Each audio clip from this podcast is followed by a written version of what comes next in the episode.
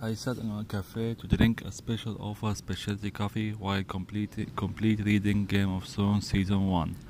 I sat outside with the annoying music inside.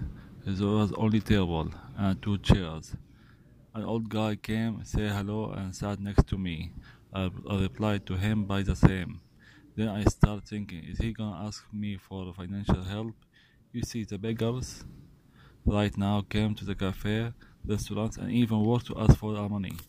I sent and went to to, to cafe clerk to see why he is late. Even even everyone knows that special coffee take more time to be prepared, but I did it, but I did it to avoid the beggar. But I told myself, even if I didn't wanna give him anything, at least I can I can order him a cup of a coffee or a tea or a drink.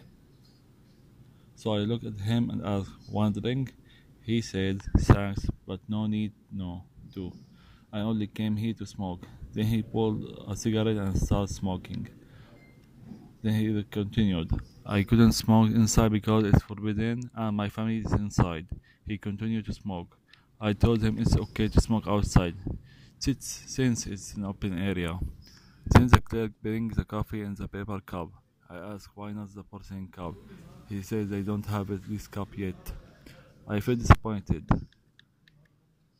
Paper cups are for hurry people who have no time to relax, unlike porcelain or glass cups who force you to wait and enjoy the time.